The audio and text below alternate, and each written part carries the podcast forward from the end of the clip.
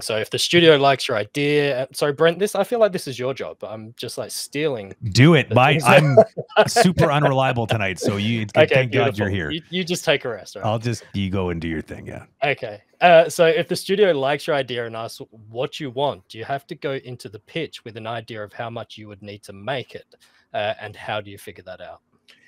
That's a that's a loaded question. so so that's that that is yes, but when you first go into the pitch, you don't talk about money or anything. That's something mm-hmm. that's figured out way way later. You but that being said, it's a lot easier to go into a pitch if you've got a backer. Mm-hmm.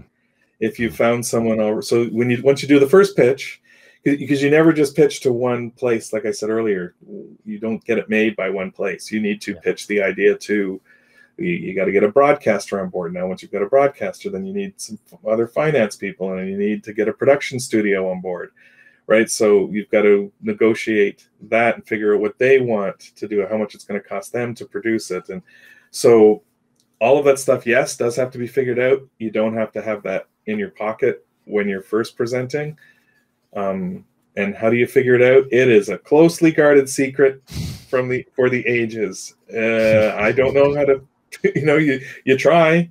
It, it's changing all the time, and it's different wherever you are in whatever region. In Canada, we rely heavily on tax credits, where the government pays uh, kickback tax credits for using people in certain communities. So if you work, you know, if you work far in northern Ontario, if your studio's in northern Ontario, you'll get a bigger tax credit from the government because they're trying to keep people working in northern yeah. Ontario. So right. you get you get benefits to put it forward. Um, but the restrictions on those is, uh, on that is that you have to have all of your people in that area in order to make things work.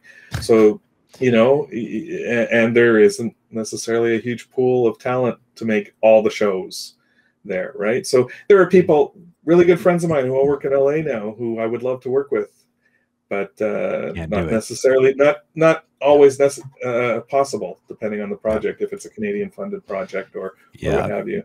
That's the tricky thing with Canadian funded projects is a sort of a catch twenty two, right? It's like yes, there's money to be made or to be to be uh, thrown into the bucket, but it comes with uh, there's some strings that attach to that. Sadly, yeah, yeah, and I mean, sense, uh, it, some of it makes sense. I mean, I, and it's a whole different market than you know in the states the the companies that own the networks own the shows and they make the shows right? It's different.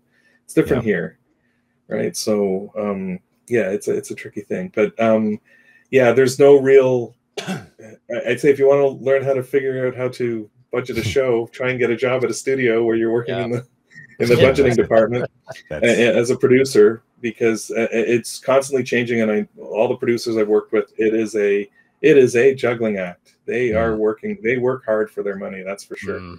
They're mm. really, really struggling to keep everything floating and hitting deadlines and making sure that that everybody's going to get paid and that the money's there to, you know, um, yeah, I could talk about that for hours about how you have to adjust a show just to make sure you've got the you've got yeah. the, the money to finish the show. I mean, because you got to pay for voicing and uh, yeah. all that kind of stuff. Yeah, uh, funny note on that is when we worked on Total Drama, people who watched the first season would probably notice that Chef stops talking a lot at a certain point because we started the series with a gigantic cast of characters, mm. but the, the voice budget runs out and you've got to pay all the actors, even if they've only got a certain number of lines. And so it comes to the point where, okay, we're writing these last, the last batch of the season. We've got fewer characters, yes, but we also don't have much money left. So maybe Chef doesn't talk.